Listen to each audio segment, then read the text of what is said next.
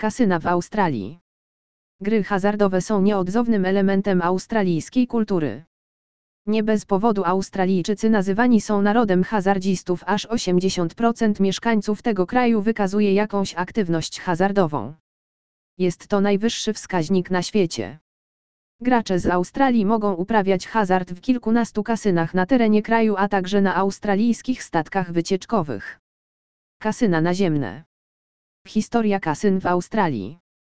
Gry hazardowe znane są w Australii od dawna, a kiedy w XIX i XX wieku stanowisko rządu stało się bardziej liberal w odniesieniu do hazardu, jego popularność zaczęła szybko rosnąć. Prawo oraz polityka rządu sprzyjały rozwojowi branży hazardowej.